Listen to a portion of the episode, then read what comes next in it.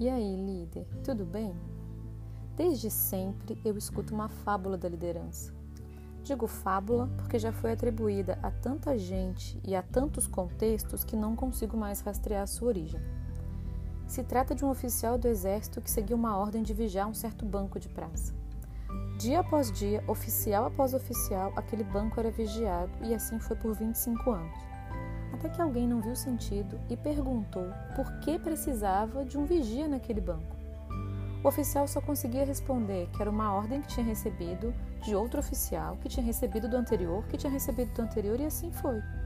No final, era para essa atividade ter durado dois dias, pois o banco tinha sido pintado próximo a uma visita de vistoria e o objetivo da ordem era evitar que alguém estragasse a pintura fresca. Essa fábula sempre me traz para reflexão. O que hoje, na minha liderança, eu repito por repetir? É uma fórmula que eu acredito ou é algo do automático? Há outra maneira de fazer? Quando eu demando alguma atividade, eu digo claramente o que é e para o que é? A prática da repetição leva à perfeição. Nosso cérebro fica mais eficiente cada vez que faz algo repetidamente. Então é um processo necessário, mas ele pode ser enganoso. Não é porque a gente faz algo com maestria que devemos continuar fazendo, porque pode não fazer mais sentido. Parar de repetir algo que já não faz mais sentido e aprender hábitos novos é tão importante quanto se aprimorar em algo.